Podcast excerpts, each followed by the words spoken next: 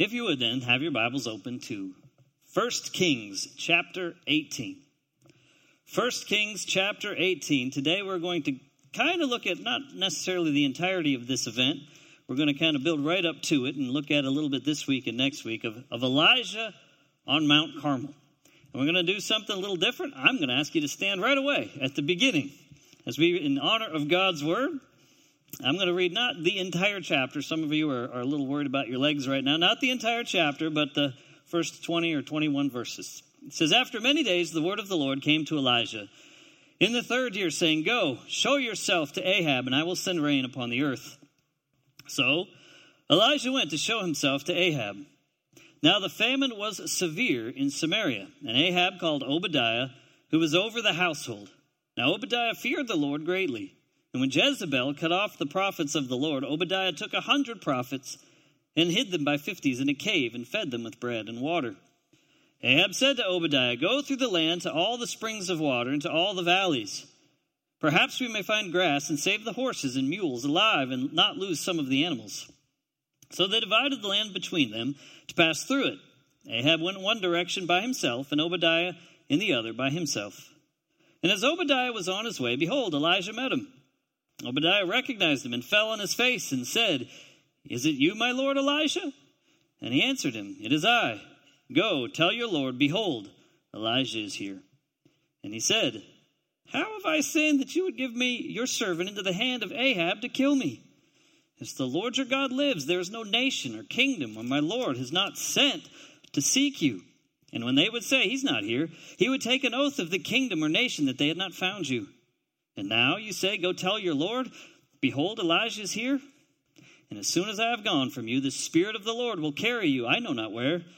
And so when I come and tell Ahab, and he cannot find you, he'll kill me, although I, your servant, have feared the Lord from my youth. Has it not been told, my Lord, what I did when Jezebel killed the prophets of the Lord? How I hid a hundred men of the Lord's prophets by fifties in a cave and fed them with bread and water? And now you say, Go tell your Lord, behold, Elijah is here. He'll kill me.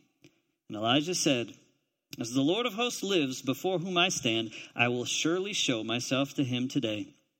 So Obadiah went to meet Ahab and told him, and Ahab went to meet Elijah.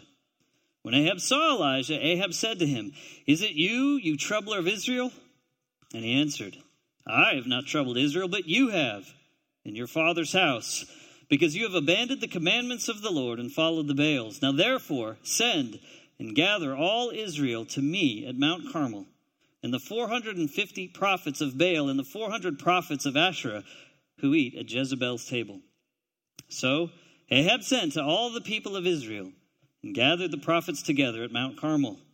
And Elijah came near to all the people and said, How long will you go limping between two different opinions? If the Lord is God, follow him. But if Baal, then follow him. And the people did not answer him a word. Lord, I thank you for this passage. I thank you for these people that you have used, that you inspired somebody to write down about these folks to give us an example of how to respond to your great message. In Jesus' name I pray. Amen. Go ahead and have a seat. In life, there are those moments, those defining moments where all of us kind of remember what was before, and then there's this event, and then what happened afterwards. Probably the, the biggest one for people my age or, or older, maybe a little bit younger than me, was September 11th, 2001. If I were to ask you about that date, you probably might not know what you did a week before or the week after, but on that date, you know where you were. You know what was going on. You remember when you first heard the news. And for all of us, things kind of changed a little bit on that day. And maybe not directly. You may not know anybody in New York or Washington or anything like that. But even the way our country uh, uh, deals with terrorism or how we see Islam or all of those things changed on that day. It was one of those defining moments for us as a people. In, in Christianity, one of those moments went way back 500 years ago this week.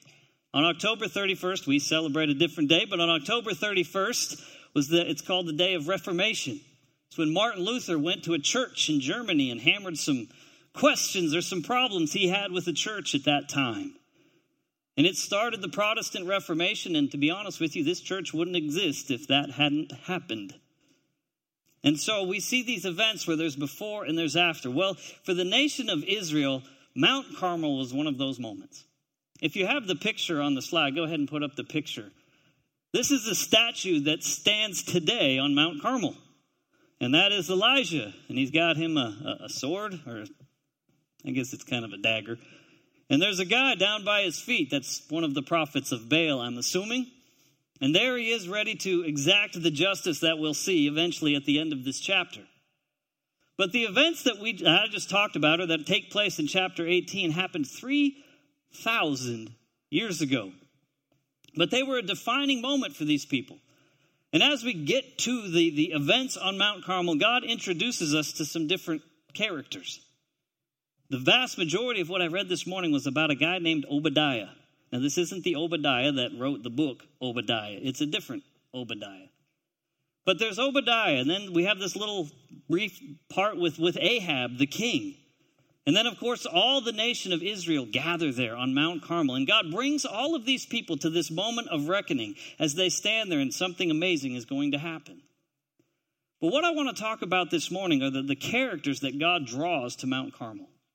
There's three of them, two individuals, and then the nation as a whole that I want us to look at. The first is Obadiah, then it's Ahab, and then it's the people.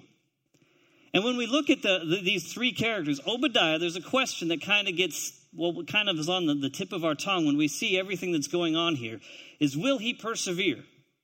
In other words, we see he's a follower of God, he's a follower of Jehovah, but he's kind of, he's at a tipping point. And then Ahab, we're going to say, is, is will he take responsibility? He's the king. We've talked a little bit about him up until this point, but not that much. We'll look a little bit more about him in just a moment. And then finally, it's all of the people, everybody else. It's Israel. And the question for them is will they get off the fence? They're kind of want one foot in one camp and one foot in the other. And Elijah, as he brings them to Mount Carmel, he's like, which way are you going to go? And so these are the three main characters that we're going to look at this morning as God brings them to a point of decision on Carmel. And we're going to look at how that applies to us today. Because in many ways, these same questions are asked of people when they come to the cross. When they come to the truth of Jesus Christ, when they come to the truth of do you believe in him, believe in what he did, or don't you? For Christians, will you persevere? For others, will you take responsibility? Will you get off the fence? And so, as we look at these characters in the Old Testament, we'll see how it applies to us in the New Testament. So, let's start with the first guy, Obadiah. Obadiah, he, uh, we see in the verse verse that, that God finally speaks to Elijah and said, All right, Elijah, the time has come. You're going to go confront Ahab, and, and I'm going to bring some rain. It hasn't rained for a long time. It's time for it to rain. And so Elijah sets off, and then we have this little, it begins in verse 2 there. There's this little, what they call a parenthesis, where we see what's going on with this guy, Obadiah. The famine is very, very severe. It's so bad, I mean, people are dying. And Obadiah, it says he's over the household. He's kind of like Ahab's chief of staff. All right, he's second in command, and he has, he, quite clearly, you can read through this, he's a follower of, of God. And he goes in one direction to try and find water, and Ahab goes in the other direction, and they, he spends a inordinate amount of time. When we find out here that uh, Obadiah has protected some prophets, He's divided them up by 50s and he has kept them alive. He's brought them bread, he's brought them water. And he's had to do this all the while while kind of keeping it a secret. Jezebel has killed off the prophets. She is trying to wipe out Jehovah worship in Israel completely and, and totally. And so, as she's trying to kill people off, Obadiah is trying to protect some of them. And you can imagine the tension that's going on in his life trying to do this, trying to be obedient, trying to follow God, all the while living in a world where it's, it's, well, it makes me think of what I just talked about with Asia Bibi. I think of Christians in other countries right now that are trying to be faithful to God. They're trying to obey Him. They're trying to carry on what He's called us to do, all the while dealing with intense, extreme amounts of persecution. It's hard for us to even wrap our, our, our minds around that, but we can deal with it a little bit. I mean, if you're a, a teacher, a public school teacher, in many ways, you're, you're, you're teaching, you're, you're, a follower of Christ, you want to try and teach the truth of the Word of God, but in that context, you have to watch out what you say. It's, it's a balancing act, or working in any sort of civic type of, of organization. As our, our culture becomes increasingly secular and moving away from that, it's a tension that we have to balance. and it can be difficult. And so Obadiah has done this for, for probably a year and a half, two years. He has struggled trying to follow God and trying to be obedient to God, all the while wondering each and every day, is this the day or Ahab or Jezebel are going to find me out? And then he's walking along and he sees Elijah, and this he's happy. He, he bows down. He says, Is it you, Elijah? And Elijah says, Yes, it's me. And then Elijah breaks the bad news to him. Hey, get up. Go tell Ahab I'm here. And Obadiah is just like, You got to be kidding me. I have, for the better part of years, done everything I can to, to do what God has called me to do. And you serious? He says, I know what's going to happen. You're Elijah. God's not going to let you die. For three years, we've been looking for you. Everywhere we've gone, we can't find you. Now you show up today and you're going to send me to Ahab. I promise you, God's not going to let you die, Elijah. He's hid you for all these years. He's going to sneak you off again. And guess what? I'm going to be the one that pays for it. And so there he is, struggling with this, struggling to say, How can you ask me this one more thing? It makes me think of a phrase that a lot of people often say God won't give us more than we can bear. You ever heard that? How many people have heard that? Just kind of yes. Is it true? Is it biblical? No. You can search the Bible from beginning to end. You will never find the phrase, God won't give us more than we can bear. The closest thing is coming with temptation. But the truth is, God always gives us more than we can bear. That's kind of the point. You can't bear your sins. So what did he do? He sent Jesus Christ because we couldn't handle it. We don't have the power, the strength, or the ability to do it. How many of you have faced a time in your life, you don't have to raise your hands, where you kind of got to the point where, God, I don't know how much more I can take? What do you do? Obadiah, I have this sense he's there. And what does he do when Elijah tells him, hey, go and go and see him? And Elijah says, I, I promise you, I'm going to see him. Obadiah says, okay. Verse 16, he went to meet Ahab and told him. He continued to obey. It makes me think of what I see in the New Testament for the, us as we struggle, as we get anxious, as we have those, those moments where we say, God, how much more? 1 Peter chapter 5 verse 7 if you remember when I went through the book of 1 Peter we read this cast all your anxieties on him because he cares for you. Philippians 4 verse 6 says do not be anxious about anything. That's a great commandment. Man, is that hard to do? Do not be anxious about anything, but what? In everything, by prayer and supplication, with thanksgiving, let your requests be made known to God. You notice that? Don't be anxious. Instead, turn to thanksgiving. When we have the worries and the weights and all of those things, we say, God, I don't know how much more I can take, how much more I can handle. Cast your cares on Him and begin to thank Him for all of the things that we do have.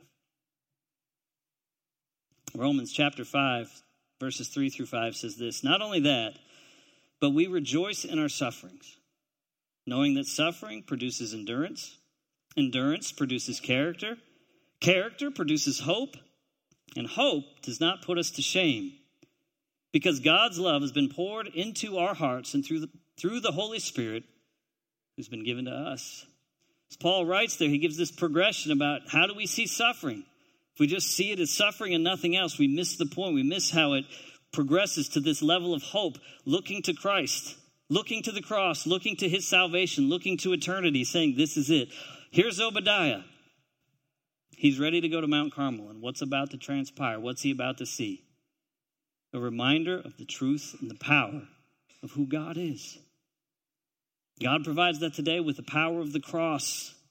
When we go and see and remind ourselves of what Jesus Christ has done, He's given us the path to eternity. I think of somebody like Asia Bibi sitting in a prison cell. Day after day, you don't see your family. You're wondering if today's the day they come and kill me or today's the day they free me. How do you continue on in that? You look to the cross, you look to the tomb. Hallelujah, what a Savior.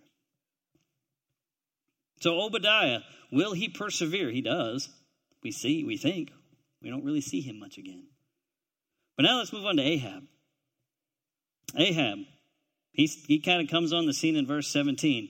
Will he take responsibility? We've kind of touched a little bit on Ahab, but we haven't talked a whole lot about him. He's the king, he's a bad guy. I've mentioned that, but this kind of lets you know he's kind of a low down weasel. I mean, he's just not a good guy at all. They've run out of water. So he sends Obadiah one direction and he goes in the other direction. And notice what he's focused on. he says, Ahab said to Obadiah, Go through, this is verse 5, go through the land to all the springs of water into the valleys. He doesn't say perhaps we may find grass and save the people or save some, some folks that are really struggling. He says we can save some of the animals. I guarantee you, his household, he's the king. He's making sure if there's anything left, he and his wife and wives, concubines, they're all taken care of. But it's so bad that he's, he's struggling to find enough to take care of his animals. And think about what he's saying. If he finds water, if they find food, he's going to take it, confiscate it from the people to take care of his donkeys. I mean, he's a great guy, isn't he? He can't stand up to his wife. Jezebel is trying to wipe out Jehovah worship. Here's Obadiah, his second hand and his, his, chief of staff, so to speak, protecting these prophets. He's the king. He could step in and say, you know what, we'll, we'll feed the prophets with these. They're important. Instead, he kind of lets his wife run the show, and she's about as wicked as they come.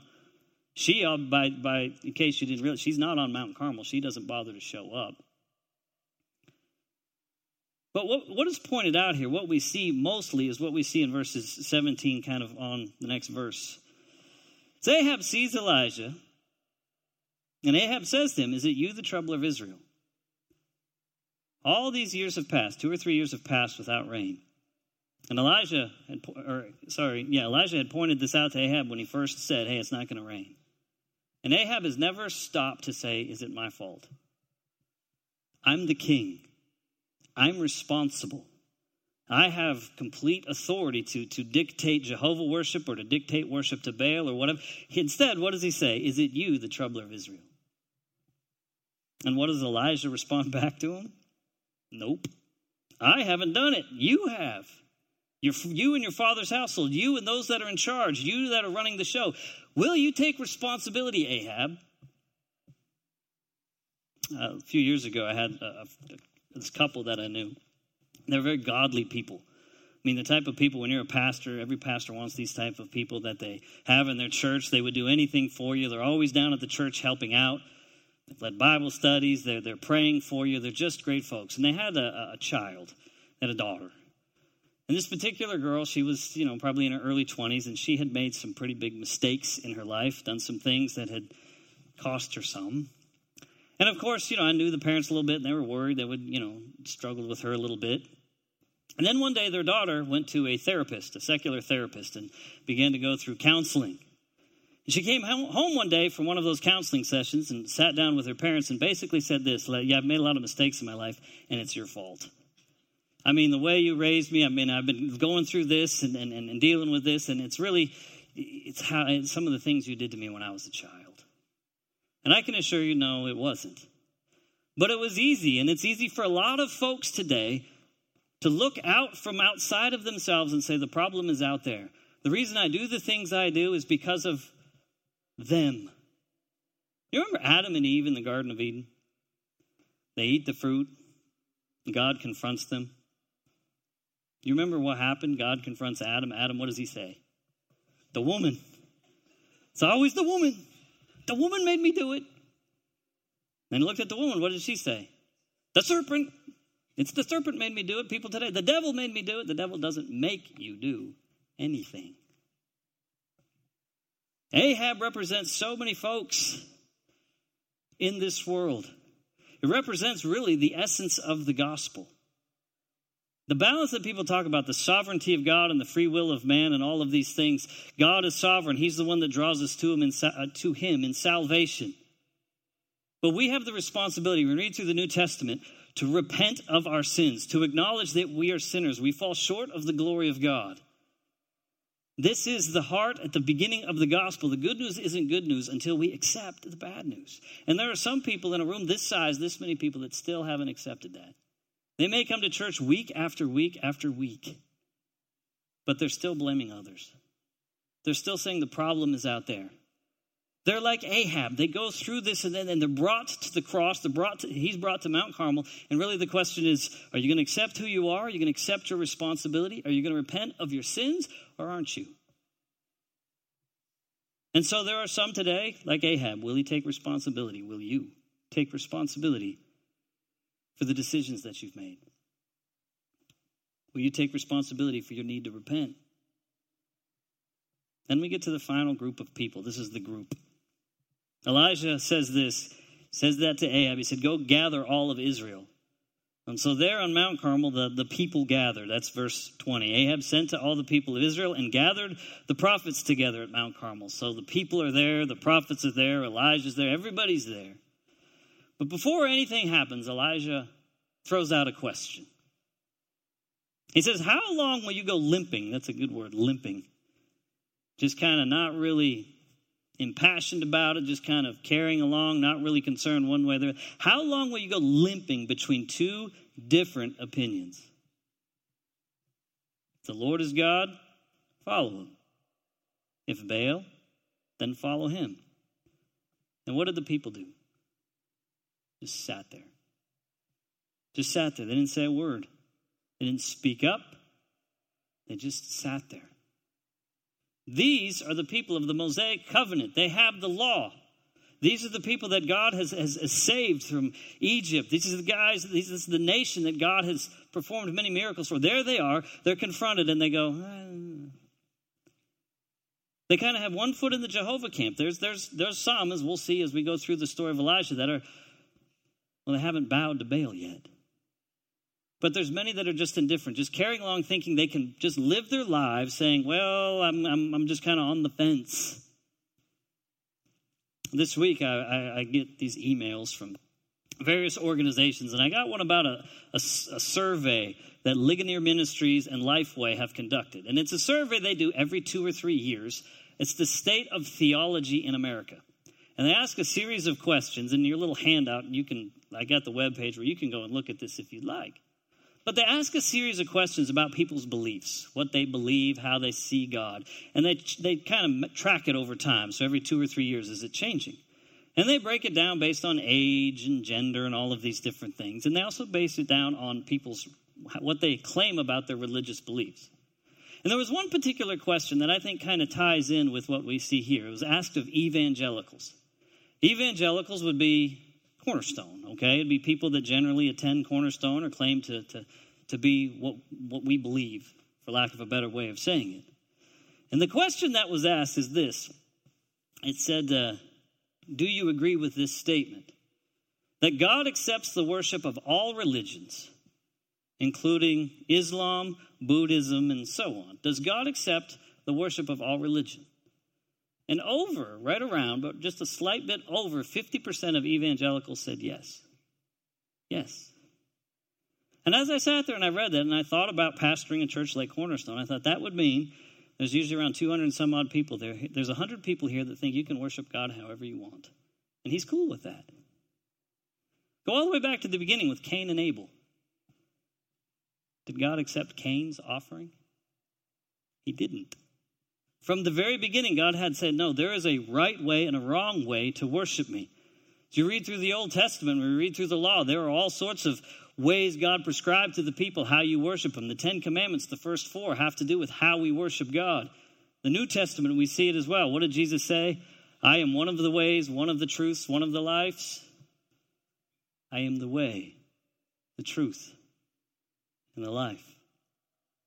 And what I see when I hear that 50% of evangelicals agree that God accepts worship of all religions. I see so much of the culture at large seeping into the church, seeping into the people that show up here week after week. They spend hours upon hours watching television, reading all of these things about God. Everything is equal and everything is the same, and there is nothing good, right, wrong about anything. And so they just don't want to offend anyone, hurt anyone's feelings, just kind of want to limp along between two opinions.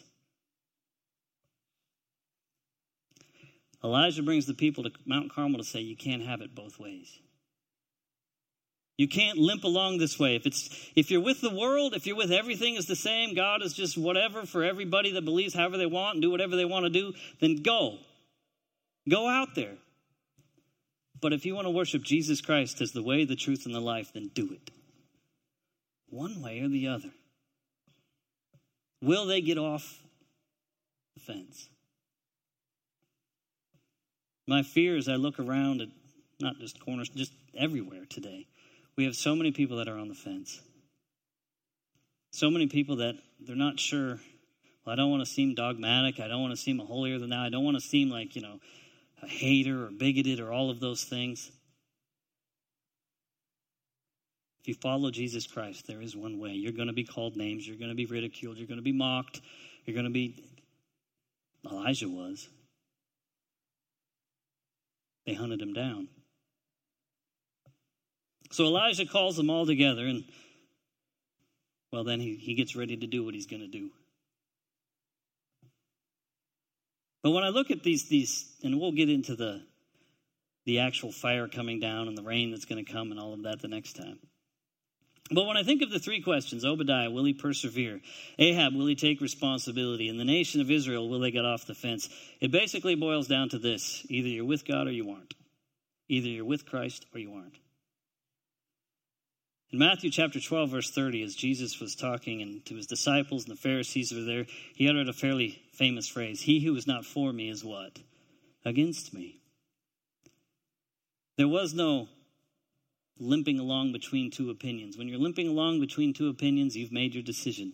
Are you going to repent of that in turn? Are you going to follow Christ?